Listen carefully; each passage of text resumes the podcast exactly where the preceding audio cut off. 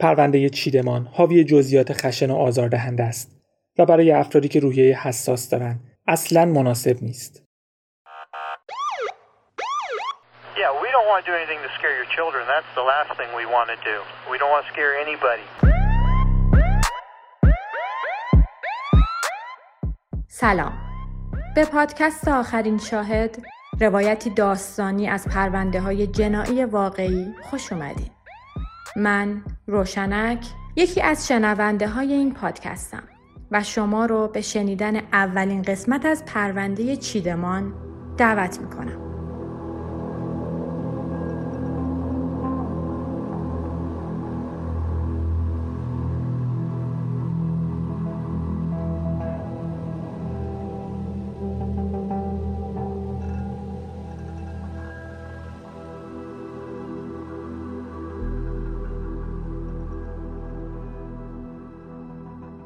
تورنتوی کانادا یکی از لوکیشن های محبوب فیلم برداری برای خیلی از استودیوهای هالیوودیه.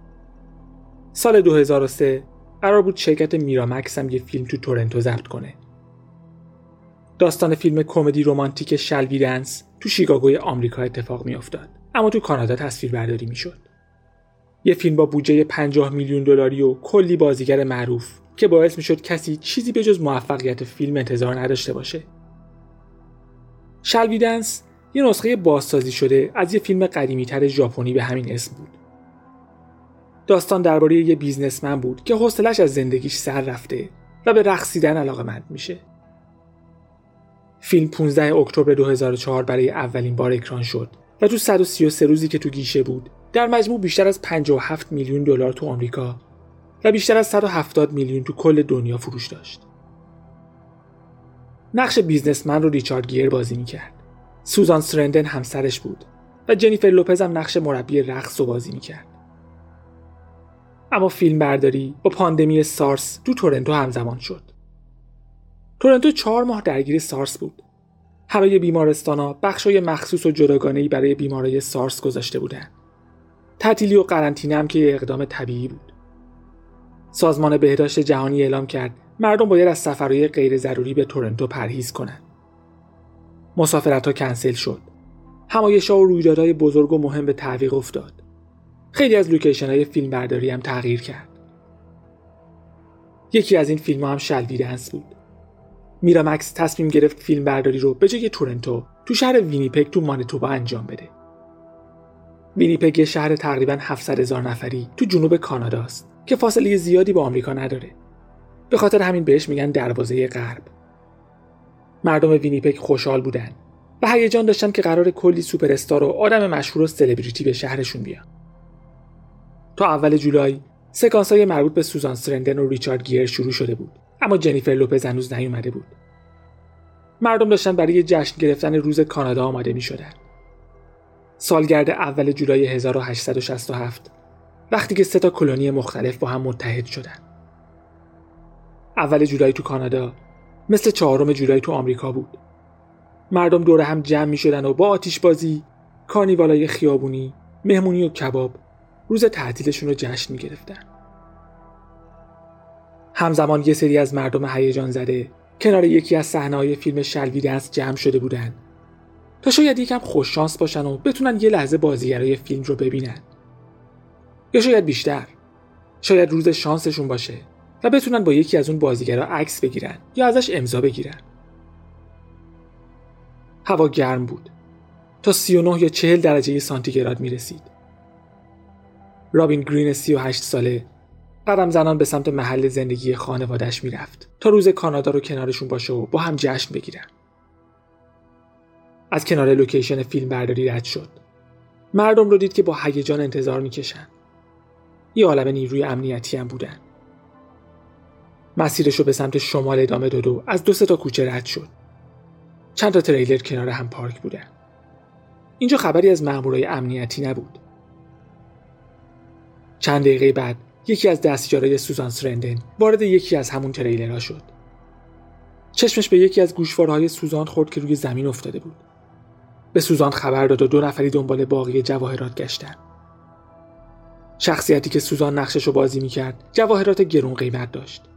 از جمله یک گردنبند طلا که نزدیک چهار هزار دلار قیمتش بود.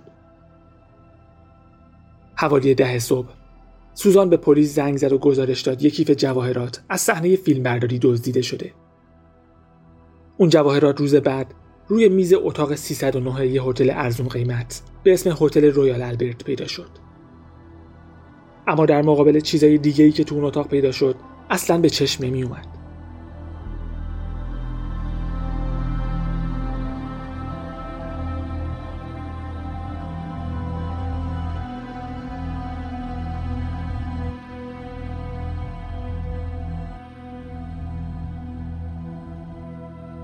ساعت ده صبح اول جولای سوزان گم شدن گردنبندش رو گزارش کرد. نزدیک ساعت یازده صبح رابین گرین وارد یه بار شد که اون روز زود باز کرده بود. یه بار قدیمی که یه سری مشتری همیشگی داشت. رابین اونجا احساس راحتی می‌کرد. با باقی مشتری ها مشروب می‌خورد و حرف می‌زد. حسابی گرم گرفته بود. یکی از اون مشتری ها یه مرد به اسم سیدنی بود. یه ساعتی بود که تو بار مشغول مشروب خوردن بود. سیدنی و رابین همدیگر رو نمیشناختن.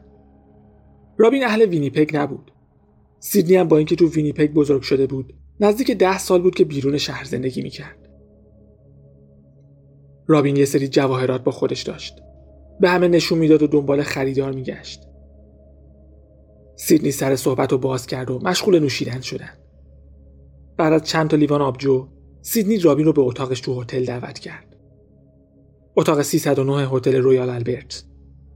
فاصلش با بار کم بود و می‌شد پیاده رفت. تو اتاق به مشروب خوردن ادامه دادن. کار به رابطه جنسی و یکم بازیگوشی و خوشگذرونی هم کشید. یکیشون یه دوربین قدیمی داشت. سیدنی از رابین که تو وان دراز کشیده بود عکس گرفت. بعد دو نفری هتل رو ترک کردن. رابین ترجیح می‌داد یه جا رو پیدا کنه و بخوابه اما سیدنی می‌خواست برگرده بار. بالاخره توافق کردن. قدم زنان از کنار لوکیشن فیلم رد شدن و برگشتن بار. یکم دیگه آبجو خوردن و با متصدی بار گپ زدن. سیدنی می‌خواست یخ بگیره. پس برای چند دقیقه‌ای که نبود رابین رو به متصدی بار سپرد. سیدنی سریع رفت و برگشت و رابین رو که به زور می‌تونست رو پا وایسه تا اتاقش تو هتل رویال البرت همراهی کرد. صبح روز بعد دوم جولای 2003 یه مرد 33 ساله وارد بازداشتگاه Remand وینیپگ شد. با 172 سانتی متر قد و نزدیک 100 کیلوگرم وزن با صورت بچگونه‌ی تپل و سرخ و سفید و یه عینک فریم کلفت به نظر آدم خطرناکی نمی رسید. اما انگار ساختمون رو اشتباه گرفته بود. فکر کرده بود اداره پلیسه. منطقی بود که فکر کنه اداره پلیسه چون یه عالم مأمور پلیس می‌رفتن تو ساختمون یا از ساختمون بیرون می اومدن. ولی اداره پلیس نبود. فقط یه جور بازداشتگاه برای متهمایی بود که منتظر بودن دادگاهشون برگزار بشه یا معلوم بشه باید به کروم زندان منتقل بشن. در هر حال مرد که ظاهرا از همه این چیزا اطلاعی نداشت به سمت منشی بازداشتگاه رفت. منشی خیلی خونسرد سوال همیشگی رو پرسید. چه کمکی از ما ساخته است؟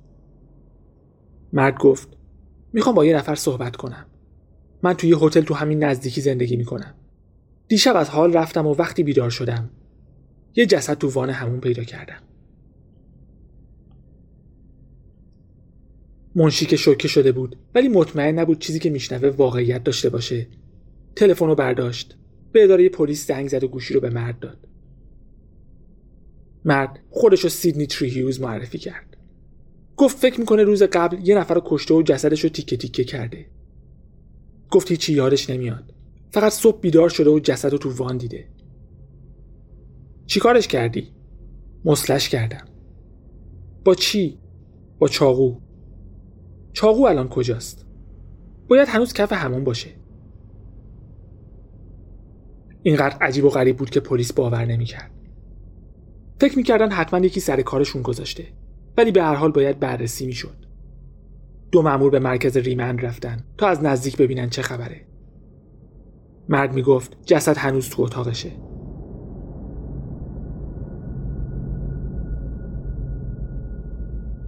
سه مأمور پلیس به همراه سیدنی تری هیوز به سمت اتاق شماره 309 هتل رویال البرت رفتن.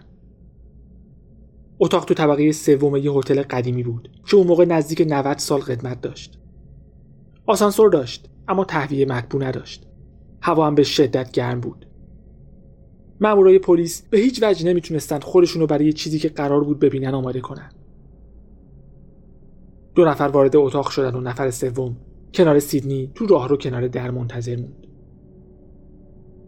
اتاق کوچیک و به هم ریخته بود و تو همون نگاه اول معلوم بود سرکاری نبوده. چند تا بطری آبجو گوش و کنار خونه افتاده بود. چند تا لباس زیر خونی. یه رو تختی خونی روی زمین افتاده بود. فرش خونی بود و جای ضربه های چاقو روش دیده می‌شد. روی تمام دیوارای کنار تخت خون پاشیده بود. یه پیرن دگمهدار پیدا کردن که انگار تو کانال تهویه چپونده بودن. احتمالا در تلاش برای اینکه بویی از اتاق خارج نشه. یکی از مامورا رفت تو هموم و با وحشتناکترین چیزی که می‌تونست روبرو شد. چیزی که با وجود سالها تجربه به عنوان پلیس جنایی هیچ وقت نمی‌تونست فراموشش کنه. یه جسد داخل وان بود. لباساش خیلی تمیز و مرتب تا شده بود و کنار وان بود. بدن تو حالتی قرار گرفته بود که انگار داشت به سمت در راه رو نگاه می‌کرد. دهنش کاملا باز بود و فقط یه چشم سر جاش بود. همونم ضربه خورده بود و له شده بود. سر بریده شده بود و کاملا از بدن جدا شده بود. اما دوباره سر جاش قرار گرفته بود. سینه ضربات عمیق چاقو داشت. یه شکل شبیه بینهایت یا هشت انگلیسی با چاقو روی سینه حک شده بود. از گردن تا وسط سینه یه برش بزرگ عمیق وجود داشت. می‌شد از همون بریدگی داخل بدن رو دید که خالی خالی بود. اعضای داخلی بدن رو بیرون آورده بودن. دستا از زیر آرنج بریده شده بود و پاها از زیر زانو. تنه هم از کمر بریده شده بود. قربانی در کل هشت تیکه شده بود و تیکه ها رو دوباره با دقت کنار هم گذاشته بودن. قربانی شناسایی شد. رابین گرین 38 ساله. کالبو چگافی نشون می‌داد علت مرگ ضربات متعدد چاقو بوده. 68 ضربه به سینه، گردن و بازو. هیچ زخمی نبود که نشون بده دو نفر با هم درگیر شدن یا قربانی از خودش دفاع کرده. تمام خون بدن کشیده شده بود. اعضای داخلی رو بیرون آورده بودن و چیزی که مونده بود قطع قطعه شده بود یا از فرم طبیعی خارج شده بود. پلیس کل اتاق گشت. سطلای زباله هتل حتی لوله های فاضلاب رو هم گشت. اما اعضای داخلی رو پیدا نکرد. با اینکه این همه بلایی که سر رابین اومده بود قطعا وقت زیادی می برد. سیدنی می گفت هیچ کدوم یادش نمیاد. یه چاقوی قصابی زیر روشویی پیدا شد و یه چاقوی کوچیکتر روی کمد داروها. روی میزم همون گردنبندی که از سوزان دزدیده شده بود. سیدنی تری هیوز رو به اداره پلیس بردن و به اتهام قتل عمد درجه دوم یعنی قتل عمد بدون برنامه ریزی قبلی بازداشتش کردن. سیدنی گفت قربانی رو روز قبل توی بار دیده. با هم برگشتن اتاقش و نوشیدنی خوردن و رابطه جنسی داشتن. گفت اینقدر مست کرده که از حال رفته و روز بعد جسد و تو اون وضعیت پیدا کرده. اعتراف کرد احتمالا کار خودش بوده ولی چیزی یادش نیست. پلیس هم فقط بر اساس اعتراف خود سیدنی بازداشتش کرده بود. رابین گرین 1965 به دنیا آمده بود و تمام عمرش رو توی قبیله سرخپوستی توی منطقه حفاظت شده مردم بومی تو 150 کیلومتری وینیپک گذرونده بود. پدرش یکی از ریش سفیدای قبیله بود و به غیر از این کسی چیز زیادی درباره گذشتش نمی‌دونست. داستان سیدنی هم قابل باور نبود. پلیس سراغ شاهدای دیگه ای رفت که ممکن بود تو هتل سیدنی رو دیده باشن یا باهاش حرف زده باشن. مدیر هتل می‌گفت سیدنی سه هفته قبل اومده و 290 دلار داده تا اتاقش رو یک ماه رزرو کنه. تا قبل از دوم جولای هم هیچ مشکلی تو هتل به وجود نیاورده بود. با متصدی بار هتل حرف زدن. یه زن به اسم دایان که می‌گفت اول جولای سیدنی رو دوبار دیده.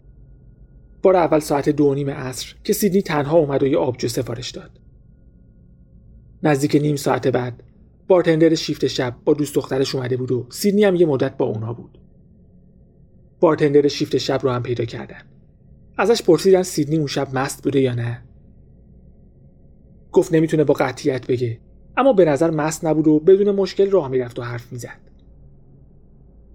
دایان گفت سیدنی تقریبا یک ساعت بعد برگشت اما این بار با یه مرد سرخپوست با موهای لخت سیاه که می‌گفت پسر خالشه از دایان خواست مراقبش باشه تا خودش بره یخ بگیره و برگرده از دید دایان مرد کاملا مست بود و به زور می‌تونست روی پاش وایسته اما سیدنی مشکلی نداشت. راحت حرف می‌زد و راه می‌رفت. سیدنی و رابین رو دید که به سمت آسانسور میرن و روز بعد فقط یکیشون زنده بود. پلیس با منشی بازداشتگاهی که سیدنی خودش اونجا تسلیم کرده بودم حرف زد. می‌گفت به نظر نمیومد سیدنی مست باشه. اپراتور اداره پلیس هم که تلفنی با سیدنی حرف زده بود همین فکر رو می‌کرد. به خاطر گردنبند سوزان سرندن زیاد طول نکشید که توجه رسانه ها هم جلب بشه. هالیوود تیتر زده بود ارتباط عجیب سوزان سرندن و یک قتل هولناک در کانادا. نیویورک پست نوشته بود قتل همجنسگرایانه و سرقت در صحنه فیلم برداری می‌گفتن رابین قبل از اینکه سیدنی تری هیوز رو ببینه اون جواهرات رو از لوکیشن فیلم دزدیده. تو این فاصله سیدنی تری هیوز که تو بازداشت منتظر دادگاهش بود. توجه یه زندانی دیگر رو جلب کرده بود.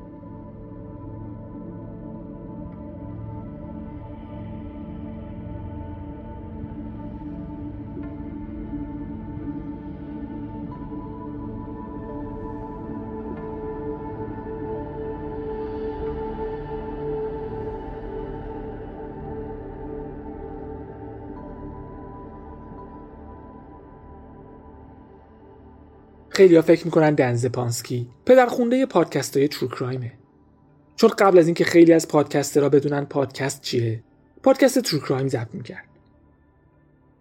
یه پادکست به اسم True Murder داشت که اولین اپیزودش سال 2010 منتشر شده بود.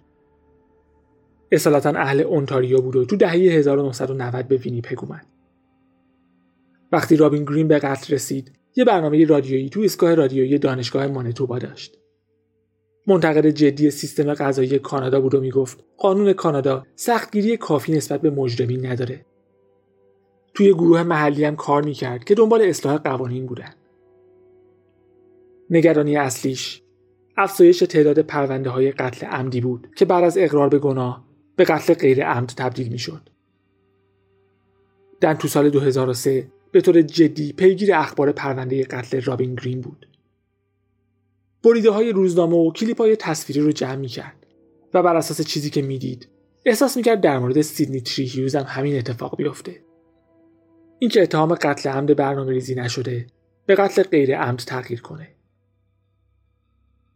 به نظرش مسخره بود که کسی اینقدر مست باشه که یادش نیاد یه نفر رو کشته و جسدش رو هم تیکه و پاره کرده. اما مشکل بزرگترین بود که چون سیدنی تنها شاهد ماجرا بود دن فکر می‌کرد دادستانی نمی‌تونه قتل عمد رو اثبات کنه.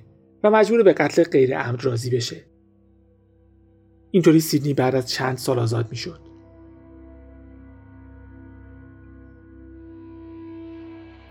دن برنامه خاصی نداشت. تا اینکه چند ماه بعد یه تماس دریافت کرد. از یکی از دوستای دوران دبیرستانش که تو وینیپگ زندانی بود و اخباری داشت که فکر می‌کرد برای دن جالبه. می‌گفت با سیدنی تیری هیوز تو یه زندانه. دن بلافاصله از فرصتی که پیش اومده بود استقبال کرد. از دوستش خواست از سیدنی بپرسه علاقه ای داره داستان پرونده و دادگاهش منتشر بشه؟ سیدنی موافق بود. دن فکر می‌کرد حتما خیلی دوست دارن راجع به این پرونده بشنون. پس چه بهتر که کتابش کنه؟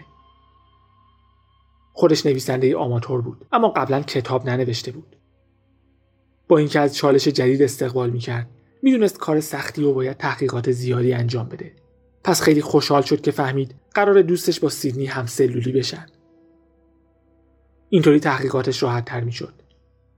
دوستش هم قرار بود در ازای کمکش یه بخشی از سود کتابو بگیره.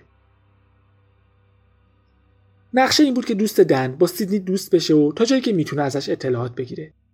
از زمان تولدش تا قتل رابین گرین. اینکه هم سلولی بودنم کمک می‌کرد هر اتفاق جدیدی تو پرونده افتاد خبردار بشه. دن می‌خواست یه جوری سیدنی رو تحریک کنه تا سفره دلش رو باز کنه و همه چی رو بگه یه ایده هم داشت می‌خواست سی درصد از سود کتاب رو به سیدنی بده اما می‌دونست قرار یه قانون جدید وضع بشه که به جنایتکارا اجازه نمی‌داد از جنایتاشون سود مالی ببرن. پس برای سیدنی مثل دری بود که اگه تعلل می‌کرد بسته می‌شد.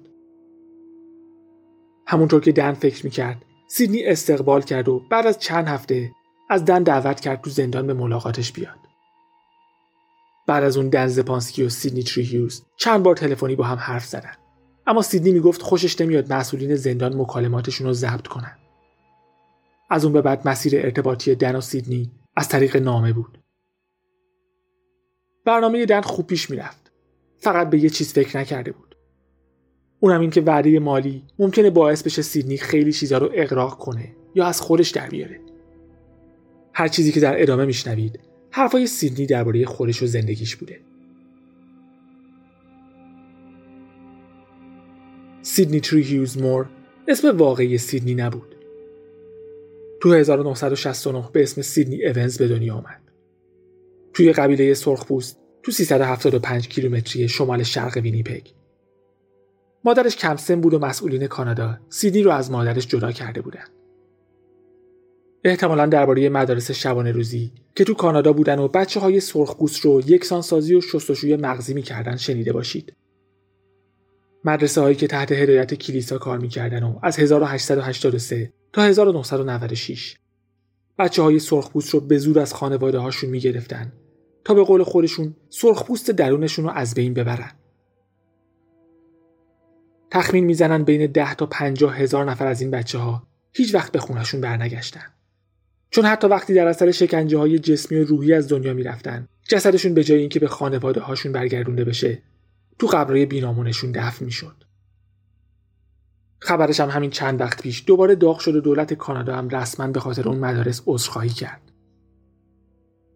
داستانی که سیدنی درباره گذشتش می‌گفتم کم و بیش شبیه همون بچه ها بود. تو دهه 1960 دولت کانادا به سازمان حمایت از حقوق کودکان اجازه داده بود بچه های سرخپوست رو از خانواده هاشون بگیره و اونا رو تحت سرپرستی خانواده های طبقه متوسط سفید پوست قرار بده. خیلی از اون بچه ها هم تو خانواده های جدیدشون انواع بدرفتاری و سوء استفاده فیزیکی، روانی، احساسی و جنسی رو تجربه کردن که اسناد و مدارکش هم وجود داره. در کنارش باید با عذاب جدا شدن از خانواده واقعی و مخصوصا پدر و مادرشون هم کنار می اومدن. خانواده تریهیوز هلندی بودن و پنج تا بچه داشتن. چهار تا از بچه ها بچه های خودشون بودن و یه بچه رو هم به فرزندی گرفتن. بچه ششم هم سیدنی بود که وقتی سه سالش بود به خانواده جدیدش ملحق شد. سیدنی می‌گفت با اینکه خانواده تریهیوز تو ظاهر شبیه یه خانواده معمولی و شاد بود پشت درهای بسته خیلی چیزا فرق می‌کرد. داستانای وحشتناکی از بچگی داشت. خیلیاش وحشتناکتر از اون بود که بشه تصور کرد. می‌گفت پدرش به شکل فیزیکی و روانی عذابش می‌داده و به این کارش هم افتخار می‌کرده. می‌گفته این مذهب تریهیوزاست و خونه رو مثل کمپ کار اجباری اداره می‌کرده. سیدنی می‌گفت هیچ وقت به اون خانواده احساس تعلق نداشت و از اینکه به سرپرستی گرفته بودنش خجالت می‌کشید. به همکلاسیاش که پدر و مادر مهربون داشتن حسادت می‌کرد و دلش می‌خواست پدرش رو بکشه. چند بار سعی کرده بود به پدرش سم بده اما هر بار مادرش مشش رو می‌گرفت. وقتی چهارده سالش بود ترمز ماشین پدرش رو دستکاری کرد که شاید تو تصادف رانندگی بمیره. اما اونم فایده نداشت. مشکلاتش تو خانواده جدید فقط به پدرش خلاصه نمی‌شد. یکی از برادراش مجبورش کرده بود ادرارش رو بخوره. یه بار اینقدر بر از یکی از برادراش کتک خورده بود. که یه هفته نمی‌تونست درست بشینه می‌گفت توسط یکی از برادراش و مادرش مورد آزار جنسی قرار گرفته می‌گفت مادرش توجه ویژه‌ای بهش داشت و پدرش با این قضیه مشکل داشت. بر اساس چیزی که تو نامه هاش نوشته بود، حس دوگانه‌ای به مادرش داشت. گاهی می‌گفت چقدر دوستش داشته و گاهی می‌گفت چقدر ازش متنفر بوده. گاهی می‌گفت بیش از هر ازش مراقبت می‌کرد و گاهی می‌گفت به اندازه پدرش سختگیر و بدرفتار بود. به خاطر اینکه پاش رو روی انگشت خواهرش گذاشت، مادرش سه روز برهنه تو کمد زندانیش کرده بود و بهش غذای سگ می‌داد.